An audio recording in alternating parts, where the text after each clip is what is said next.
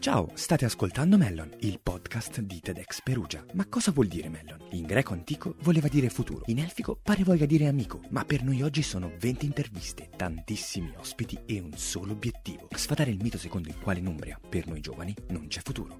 Io sono Alessandro Vagni e vi accompagnerò in questo viaggio. Buon ascolto! Viaggiare è forse una delle cose che più ci manca a causa del Covid e di tutte le restrizioni, ma pochi possono dire di aver veramente viaggiato, di essersi spinti davvero fuori eh, dalla propria zona di comfort. Beh, oggi qui con noi abbiamo Eugenio Farinelli e Giacomo Bartoccioli, due ragazzi che tra le altre mille cose possono vantare un viaggio on the road da Perugia al Kazakistan e tanto altro, ma lo lascio raccontare a loro. Innanzitutto, ciao ragazzi. Ciao, ciao, benvenuti, benvenuti a tutti quanti. Buonasera, carissimi. Buonasera, immagino che dovremmo presentarci, vero? Sì, esatto, prima di addentrarci nei racconti sì, di questi esatto. epici viaggi, facciamo un po' di contesto. Okay. Chi siete, che cosa fate, che cosa volete diventare? Allora, chi sono? Sono Giacomo Bartoccioli, nasco a Perugia, mi trasferisco a Roma, cosa voglio diventare? Diciamo che voglio. Sono un artista, no? Potrei dirla così. Ho studiato tante cose, eh, non ne ho portate a termine alcune, però adesso ecco, sono a Roma e sto nel campo del doppiaggio e sì, voglio diventare un affermatissimo doppiatore. Ora passo la parola ad Eugenio. Grazie, grazie. Ma allora, eh, io sono Eugenio Farinelli e cosa ho fatto e cosa farò? Io sono molto pianificatore, ho sempre cercato di pianificare quasi tutto. Però le cose più importanti sono avvenute per improvvisazione, per caso. Cioè, io ero partito che volevo fare il militare, poi mi sono ritrovato a fare scienze politiche. Okay. E perché una mattina ho accompagnato il mio amico Giacomo a fare ah, il già, test, sono stato test io, ingresso. Poi alla fine mi sono iscritto sì, veramente. Io sono anche perché... un talent scout, eh, trovo talenti nelle altre persone. infatti adesso eh, sì, è vero, faccio anche questo. E lì facevo il rappresentante di studenti. Due anni dopo sono finito a lavorare in Senato. Cioè, proprio un excursus molto casuale e strano. Tutto stato casuale e poco, sì, cercando di pianificare, ma sempre con molta improvvisazione. È stato un viaggio. Esatto, un viaggio anche nel lavoro, nella vita, un viaggio. Sempre aperto a quello che succedeva, nel bene e nel male. Oh, quindi un doppiatore e un politico Sembra davvero l'inizio di una barzelletta. O di un disastro. Esatto. Accennavate prima a, a, questo viaggio verso il Kazakistan. Come, come, vi è venuto in mente? Che cosa avete fatto prima della partenza? Un po' dietro le quinte di questo viaggio? Allora, diciamo che bisogna partire un po' da prima, perché noi abbiamo sempre fatto queste cose. Cioè, okay. Cioè, noi abbiamo sempre viaggiato, viaggiato male. Cioè, proprio il nostro stile era questo. Era il lontano 2010 lontano, quando cominciò tutto. Sì. Ancora i viaggi non andavano di moda, chi viaggiava era strano. Non esisteva Instagram. Non okay. c'era Instagram, quindi non potevi neanche giustificarlo. No? Dicevi, perché viaggi con questi mezzi strani? Perché noi comunque la nostra prerogativa è sempre stata fare viaggi molto avventurosi, okay. diciamo.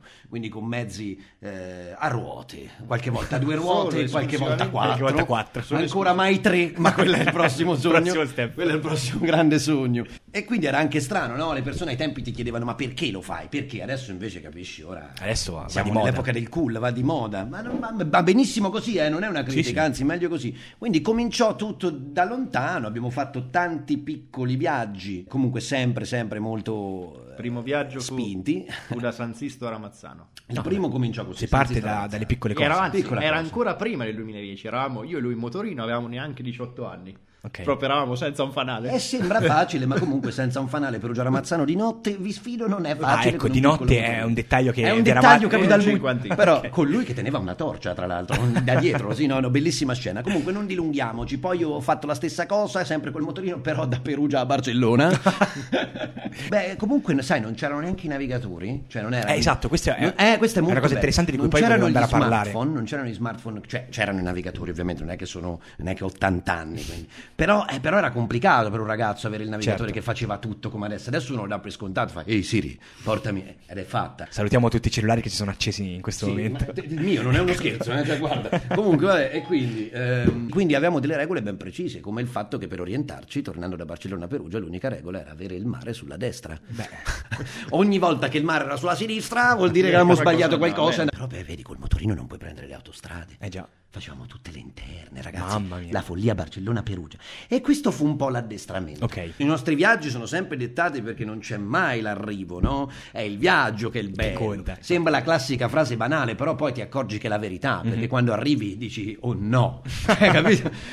Non c'è nulla di bello qui. E invece poi ti accorgi è, che è viaggio. ti accorgi che davvero è stato il viaggio, chilometri per chilometri, chi hai conosciuto e queste cose purtroppo non si fanno più. Parliamoci chiaro, io sono il primo e adesso è molto importante importante la foto dell'arrivo. Cioè, nel senso, è qui. Una volta, diciamo che... Vabbè, una volta. Non Poi ecco, particolare dei nostri viaggi è che noi principalmente non è che andavamo a vedere i paesaggi, abbiamo visto molti bei paesaggi, molte belle cose, ma Beh, principalmente vedevamo l'asfalto perché in certi viaggi abbiamo fatto dei i camionisti. Senti, a me è sempre piaciuto, ma mi prendono per un pazzo ora che dico questa cosa, a me è sempre piaciuto vedere le persone, cioè, a me piaceva conoscere Bello, e, vedere, questa... e, vedere, le reazioni delle persone a questi viaggi. Certo. Cioè, perché poi lì le conosci davvero quando ti trovano con un motorino. Ah, dicono, come sei arrivato nella Francia, eh. no? All'inizio sei, sei, un barbone. Quella è la prima fase, vattene. poi gli spieghi e fai, guarda, sono un ragazzo normalissimo che sta facendo questa avventura. E da lì, eh, e da lì nasce amicizia, ne nasce il confronto. Cioè, adesso oggettivamente devo dire che è proprio una bella cosa e mi manca molto, sai. Comunque arriviamo al punto, arriviamo sì, al punto. Esatto, Dove arriviamo... dovevamo andare in Kazakistan. Okay. Perché dovevamo andare in Kazakistan? Oh. In questa vicenda, oltre a noi due c'era anche una terza persona tale Peppe la Monica, Peppe che la Monica. purtroppo ora è in cielo. Maledetto. Nel eh, senso che lavora per la Ryanair, eh? cioè, voglio specificare. Perché... Era questo. Mi aveva accennato prima una battuta che voleva fare su questo Peppe la Monica, ma... Questa è dall'altro ieri che la sta preparando. Come hai visto io ho aspettato il tempo comico per inserirmi e dire che lavorava per la Ryanair e fare anche un po' di pubblicità, signore. No, scherzo. Il vero ideatore fu lui, okay. lo salutiamo, Peppe la Monica. In realtà lui ci conobbe, sapeva dei nostri viaggi, di queste nostre okay. piccole follie e aveva questo sogno strano, un sogno che non ha nessuno. Perché chi è che ha il sogno di andare in Kazakistan? Cioè, a quei tempi nessuno, la gente non ma neanche, adesso, ma, ma neanche eh, adesso. Cioè, c'è gente che mi dice il Kazakistan, ah sì, vicino alla Romania. Cioè, capito? Proprio. probabilmente non per colpa nostra, ma dopo quell'anno è diventato molto famoso. Beh, comunque in Umbria è conosciuto, tra... poi c'è stato l'Expo dopo, sì. Lui aveva questo grande sogno di vedere questo territorio inesplorato, perché comunque oh, è vero che il mondo è globalizzato e conosciamo tutto di tutti, però veramente il Kazakistan è rimasto lì in mezzo tra la Cina e la Russia, nessuno sì. sa niente. Okay. Non è né caldo né freddo, cioè nel senso non è né Russia né Cina, non, non sa, è come Balti. Sì, non è un cane, non è un lupo, sa soltanto quello che non è. Scusate, eh, ma tanto per... vediamo se lo taglieranno. C'era questo grande sogno, ci conobbe e noi siamo gente così un po' mezzi yes man, abbiamo detto ok ragazzi, facciamolo. Avevamo questo piccolissimo travel blogger, ovvero veramente gestito male, okay. cioè, che a Perugia aveva comunque la sua piccola notorietà. Okay. Ovvero ci seguivano i viaggi interessanti, carini. C'era un mix tra divertimento, tra qualche volta demenzialità, perché sì, e un misto anche però per vedere posti, paesaggi, anzi almeno ci provavamo. La sostanziale differenza con i viaggi precedenti è che volevamo, essendo un viaggio un po' più complicato, cercare di, non dico solo avere un sostegno economico, però comunque dargli un maggiore maggiore visibilità, sì. anche dargli un po' più di serietà cioè, esatto. rispetto ai viaggi precedenti. Volevamo istituzionalizzarlo. Sì, ci frullava nella testa questo nome, questo incredibile suono, questa parola, il crowdfunding. Cioè, ti ricordi che ai tempi era tipo, oh mio Dio, soldi. No, dai, scherzo. Quindi era un progetto niente male. In più scoprimmo che c'erano dei vari collegamenti, mi pare, universitari. Ora non entro nei dettagli, però c'erano delle basi, una volontà di eh, gemellare, una volontà di scambiare a livello culturale le università tra Astana, che è la capitale che ora tra l'altro ha cambiato nome, si chiama Nusurbal in onore dell'ex presidente. Eh, non, non si chiama più Astana. Mi sento ignorante, non ne conoscevo eh, né il nome di prima né il nome se la cercate. Se la cercate comunque non la trovate più, okay, è una città che non esiste più, si chiama Nusurbaltun Narzayev, una cosa wow. del genere. Okay. Nur, Sultan, ecco, Nur Sultan, che è il nome dell'ex presidente. Okay. E quindi questo, questo progetto culturale abbiamo colto un po' la palla al balzo, abbiamo proposto questo progetto e abbiamo ricevuto il patrocinio del comune, delle università. Università, per stranieri, abbiamo, siamo addirittura stati invitati alla festa d'indipendenza kazaka. Il nostro vero scopo era riuscire a coinvolgere non solo noi, ma proprio la città, okay. dicendo cerchiamo di coinvolgere la comunità, come un, ve- un vecchio viaggio, come dei re magi che mhm. vanno a portare dei doni. Insieme a voi c'era tutta... Era affascinante questa idea, era affascinante, okay. infatti abbiamo fatto anche la partenza dal okay. centro storico, con pochi ma buoni che sono venuti. Un giorno di pioggia, ah ecco, non abbiamo detto poi con che cosa siamo... Oh, esatto, volevo chiedervi quello. quello. Qual era il mezzo? Aspettavo la domanda, non, ah, volevo, eh, non volevo... La mia prossima domanda sarebbe stata proprio qual è il mezzo con cui affrontare un tale viaggio, perché non so di quanti chilometri stiamo parlando. Stiamo parlando 16.000 km andata e ritorno. 16.000 km via terra. Adesso wow. io, signori, potrei parlarvi che il mezzo è un mezzo molto tecnico, che magari è un mezzo estremamente Una potente. Jeep, io mi immagino. Che bisogna okay. attrezzarsi, ma in realtà era un venerdì e partimmo per Centocelle. Questa è la storia. Dove prendemmo... Avevamo raccolto solamente solamente 3 no solamente comunque erano tantissimi per tantissimi ma non per una macchina 3.000 euro non che noi non avessimo del denaro ma capite che per comprare una macchina Certo, che possa fare bisogno- 20.000 km potevamo più prendere del triplo, solito la diciamo. sua vecchia Peugeot 207 Ah, per fare una cosa seria hai bisogno non dico di 20.000 ma quasi eh? Certo. se vuoi fare proprio le cose tranquillissime Ok. devi comprare un fuoristrada serio per questo noi ci trovammo a Centocelle con una valigetta con dei pochi spicci e all'improvviso tutti ridevano non so perché non, non- non so immaginare. Sì, ma io, io so immaginare perché ci stavano vendendo la peggiore auto dell'Italia.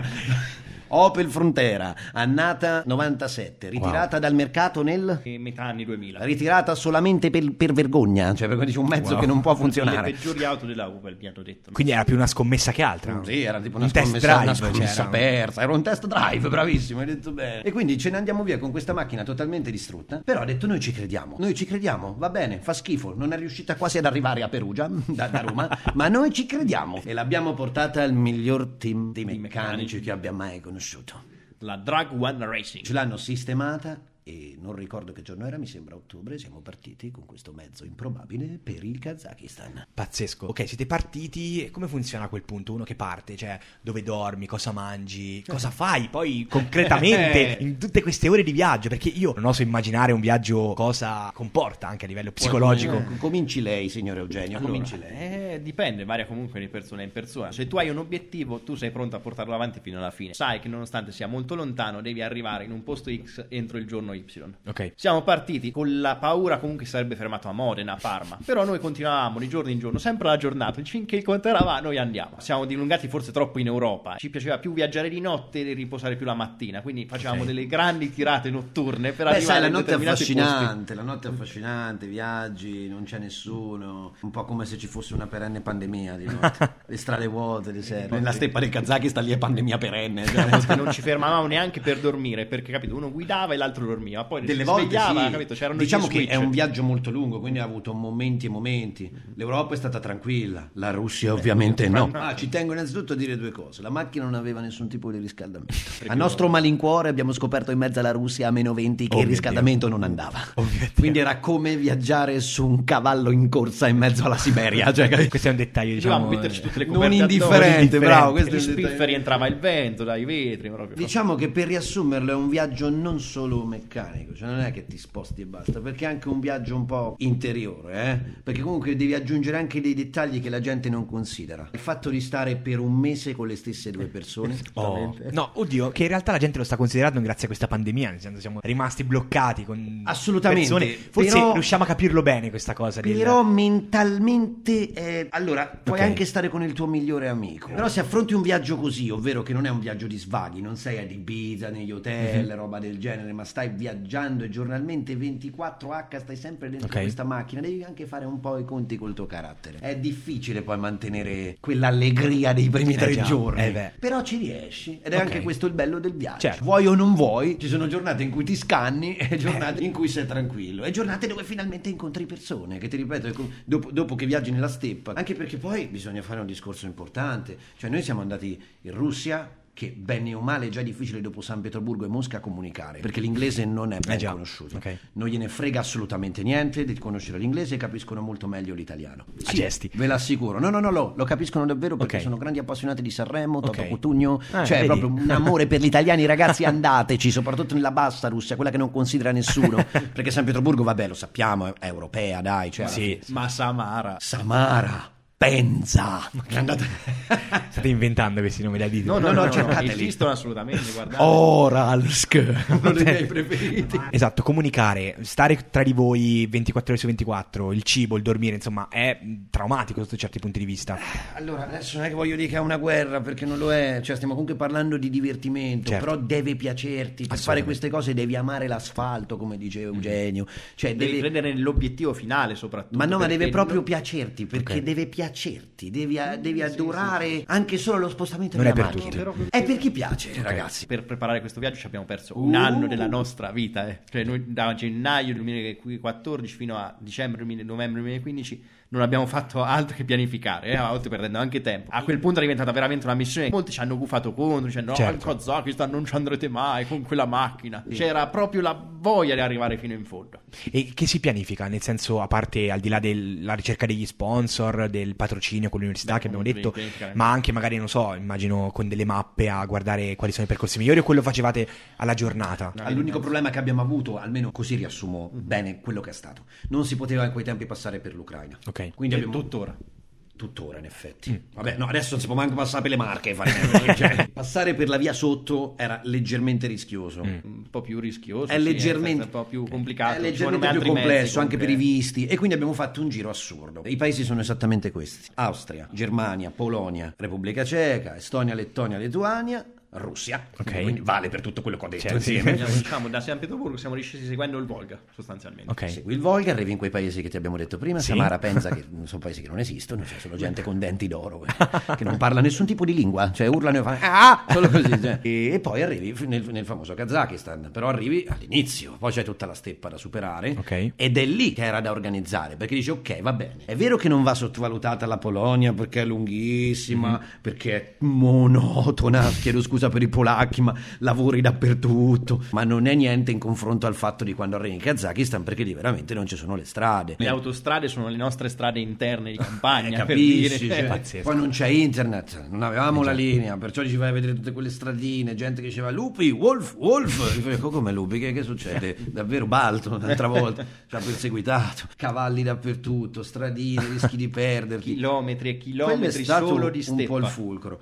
Però io penso che il vero fulcro del viaggio si possa riassumere in tre capitoli. La tranquillissima e cara Europa, viaggio bello, anche ti dirò troppo perché troppo, non ti rendi tempo. ben conto della distanza che ancora hai da affrontare okay, certo. tu pensi finisce tu l'Europa pensi finisce l'Europa esatto. è fatta amico mio cioè, invece lì sei solo all'inizio all'inizio la Russia secondo capitolo, okay. dove abbiamo fatto i conti con il freddo vero, ma non perché, perché si può fare, ma noi non eravamo attrezzati. Certo, cioè, avevamo il minimo indispensabile. Okay. Posto potevamo... bellissimo, persone squisite. Io in Russia non c'ero mai stato, quindi mi immaginavo tipo un po' come COD, no? Ah, Davai cittadinazzo, invece no, gente bellissima, okay. squisita, gentilissimi, adorano gli italiani. La Russia bassa, che invece lì è fantastico perché lì davvero territori un po' tristi, un po' eh, desolanti, desolati, desolanti, um, bravo. Sembra di vivere un'altra epoca. E poi, e poi il fulcro, il Kazakistan. E lì ragazzi la perdizione. Lì io non so veramente cosa è successo. Io mi sono ritrovata ad Astana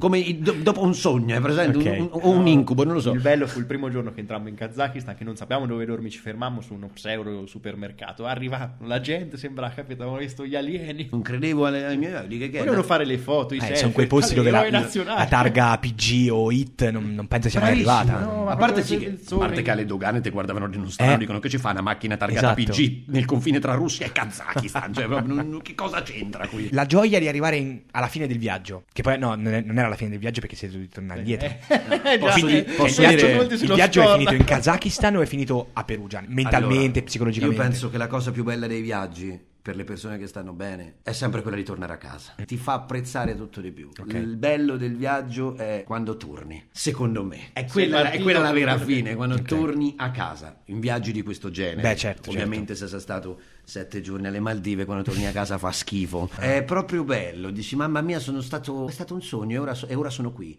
Ma okay. ci sono arricchito cioè ci sono certo. davvero arricchito. Esatto, io prossima domanda che voglio chiedervi è cosa vi ha portato sia di concreto ma sia proprio come dicevi tu, oltre agli splendidi ricordi, cosa, cosa vi ha portato questo viaggio, se continuate a viaggiare adesso? C'è stata la soddisfazione di aver portato a termine qualcosa che ci aveva portato via un anno sostanzialmente, mm-hmm. quindi comunque ci ha reso diciamo più determinati, più pronti in questo senso, perché comunque è stata una cosa, la cosa più forse più complicata che abbiamo mai realizzato in questo campo, è stato comunque un cambiamento di, di vita, diciamo, non vorrei farla esagerare cambiata, però è stato un viatico tra la vita precedente e la vita di adesso. Le nostre vite sono radicalmente cambiate, ma non grazie al viaggio che siamo diventati famosi, siamo pieni di soldi, semplicemente c'è stato un cambio di mentalità anche. A me credo mi abbia reso innanzitutto molto più, molto più aperto al confronto. Sicuramente è un tipo molto più sveglio di prima, perché sei costretto. E quindi ti toglie anche un po' quella, cioè quella difficoltà già di trovarsi, nello so, nelle marche, no? Che dici, oh mio Dio, che, che devo parlare con questo, non mi capisce, faccio una battuta in perugino, non mi capisce. eh, però più in grande grande. Ok. Quindi ti trovi a comunicare proprio faccia a faccia con persone che proprio a gesti qualche volta. E secondo me è bellissimo. Poi ris- risolvere i problemi, perché ne abbiamo avuti, eh. No, ora- infatti sarebbe da parlare le ore di tutti Eh, i problemi alla esatto. Macchina. ci hanno aiutato. Uno, uno, uno interessante. Kazakistan, ritorno da Astana,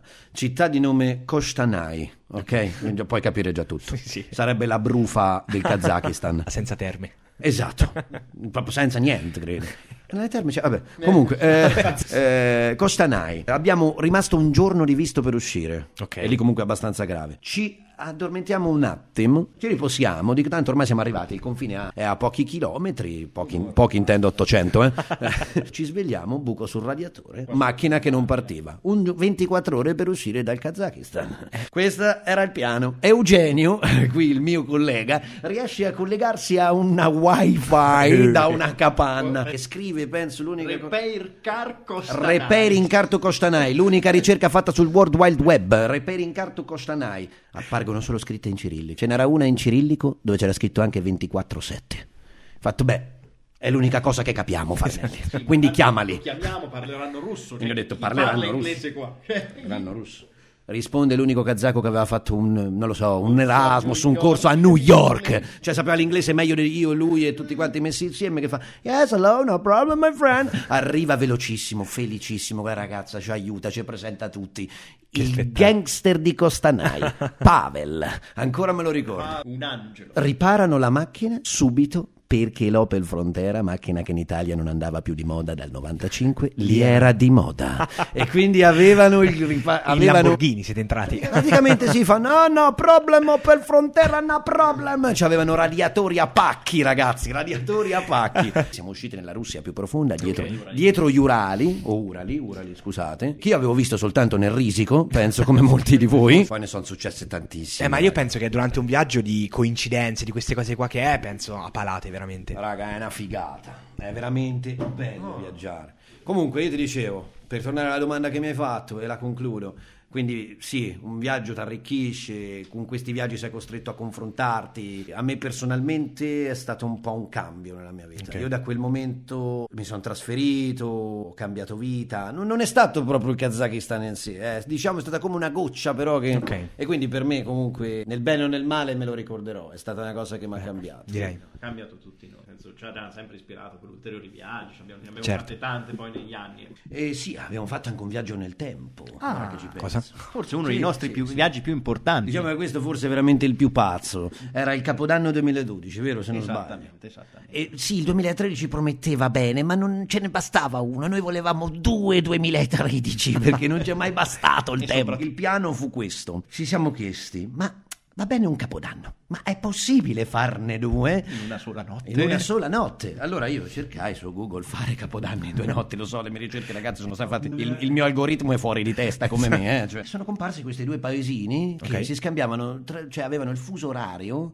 che passava attraverso i due paesini sul confine tra Svezia e Norvegia. Eh, no, I Svezia e Finlandia. Sve- Svezia e Finlandia, scusate, a Paranda e Tornio, se un giorno avete voglia. Giorno dopo abbiamo raccattato le peggiori personalità dell'Umbria. Pazzesco, quindi in un giorno avete organizzato Ah, Assolutamente. Il 27 dicembre. Questo abbiamo organizzato il Bellissimo. Capodanno in Lapponia. Quindi qualche matto si è aggregato. Avete la mia attenzione? Siamo partiti, abbiamo fatto tutto di fretta perché ormai era come al solito diventata una missione per vincere il tempo. Siamo arrivati. Sempre un obiettivo E quindi niente, correre, signori, arriviamo prima in Finlandia. 10, 9, 8, 7 e 1. Torniamo indietro nel Là, tempo. Il fiume che era congelato. Bellissimo, Ok. attraversiamo il fiume congelato, torniamo indietro nel tempo effettivamente e di nuovo 10, Bellissimo. 9, 8, 7, 6, Spettacolo. due capodanni. Quindi è vero, è vero che quest'anno non lo festeggiamo, ma signori io li ho anticipati e Voi- ne ho festeggiato uno in più. da- E io lo sapevo, io lo sapevo amici. Comunque una cosa va detta, è uno stile di vita. No, è assolutamente. È uno stile di vita, È perché veramente. poi te lo ritrovi sempre. sì, sì, poi sì, vedi sì. la gente, capito, amici che ti fanno "Eh, ma ti pare domani andiamo a Milano, ma che ma sei matto? Abbiamo organizzato?" Cioè, tipo, non c'è niente, non manca la valigia, cioè, capito? Eh, però capito, nella vita può esserti utile veramente per tante Sì, piccole cose, anche più smart. Ecco. più esatto, più È uno stile di vita, raga. Poi non è detto che lo Ci ha sfrutti bene, eh? cioè, però quello poi sono problemi personali. Però, però se, se sei bravo che lo sfrutti bene. Io parlerei un altro episodio intero, ci vorrebbe un podcast a parte per parlare di tutto questo, eh, perché è proprio bello, io amo, amo, molto viaggiare anch'io, ma non ho mai fatto le cose che, di cui raccontate, però mi piace molto ascoltare i racconti e i viaggi di altre persone. Ma bisogna, bisogna concludere perché il tempo stringe. Dunque vado con la domanda principale, principe di questo podcast. I giovani e il futuro. Che cosa ne pensate voi? È vero che noi giovani qua in Umbria, ma in generale possiamo dire anche in Italia, abbiamo meno possibilità, anche sicuramente a seguito della pandemia? O c'è uno spiraglio di positività che mi piacerebbe condividere? Allora, è innegabile che questo sia un momento negativo per tutti, non solo per i giovani, ma anche per i più anziani, per cioè chi ha perso il lavoro. Però comunque bisogna sempre pensarla un po' con resilienza, cioè sfruttare questi momenti di difficoltà per diventare più forti. Faccio un esempio, come può essere lo smart working, la digitalizzazione, ma soprattutto quello che è il turismo, quello che ha visto la nostra regione, perché per quanto il turismo in questo momento sia flazionato, molto colpito, la nostra regione quest'estate ha visto un aumento di turisti, proprio, secondo me questo è dovuto proprio alla caratteristica della nostra regione, che l'hanno sempre resa una regione di serie B, una finta toscana, un... però proprio questa sua amenità, questo suo lato nascosto ha attirato, grazie anche a quelli che sono gli strumenti moderni come Instagram, mm-hmm. hanno attirato più persone, anche grazie ecco, all'isolamento dovuto della regione. In questo momento, appunto, è, una, è un vantaggio fare turismo di, di, prossimità in maniera, diciamo, isolata l'uno dall'altro. Sì, io invece, dal lato mio, signori, essendo io uno di quelli che sentite al telegiornale, no? I lavoratori dello spettacolo sono... Eh, ok, no? Io sono uno di quelli, salve. Quindi sì, è veramente un periodaccio. Okay. E sì, è innegabile, ne potremmo parlare ore di tutte le cose che non vanno. Però io penso che l'unica cosa che possiamo fare, come ha detto anche Eugenio, è concentrarci su ciò che possiamo fare. Ogni epoca della vita ha avuto i suoi problemi. Non è una gara che dici, eh, questo è un periodaccio, quella... è andata così. Quindi concentriamoci su quello che possiamo fare. E quindi concludo con una grande frase, Vai. Farinelli. Mi dica, mi dica. Visto che parliamo anche di viaggi, una frase che per me è molto importante. Le navi, le navi al porto sono belle, sono al sicuro, vero? Ma non è per questo che sono state fatte le navi, Farinelli. Ma ricordiamoci che gli incendi accadono anche nei porti, eh? Questo è vero. Purtroppo ogni tanto prendono fuoco anche i porti, ma ora essere negativi. proprio per tornare al fatto di guardare sempre il peggio, capito? grazie, grazie signori. Ragazzi, io non, non, posso che ringraziarvi per essere stati qui, per aver condiviso queste perle meravigliose che veramente meritano di non morire mai, questi, questi racconti spettacolari. Grazie mille, eh, vi auguro un buon anno. Io vi consiglio a tutti quanti di. Auguriamoci esatto. un bel buon anno, signori. Vi consiglio a tutti quanti di seguire questi due ragazzi su Instagram. Eugenio lo trovate con il nome di Fari Nortiach. Fari North. Nord. E invece eh, Giacomo lo trovate come Bartoccioli. Su Semplicemente, signori, Bartoccioli. e niente, quindi grazie mille, ragazzi. Grazie a voi, grazie signori, a voi, è stato un piacere fantastico. Al prossimo viaggio, se riusciremo a farlo. sì, sì, il prossimo viaggio sarà Umbria Marche col monopattino, ragazzi. Bello. Preparate, eh, non è fatto, comunque stanno girando sì, molte... ora le fanno, ora le fanno. Le fanno ma noi vi stupiremo con qualche chicca. Grazie a tutti signori, Grazie, è stato un piacere. Bene, per oggi è tutto. Grazie per aver ascoltato questo episodio di Mellon, il podcast di TEDx Perugia. Online ogni lunedì su tutte le principali piattaforme di streaming musicale. Se vuoi continuare a supportarci, seguici sulle nostre pagine social e sul nostro sito web www.tedxperugia.com. A presto!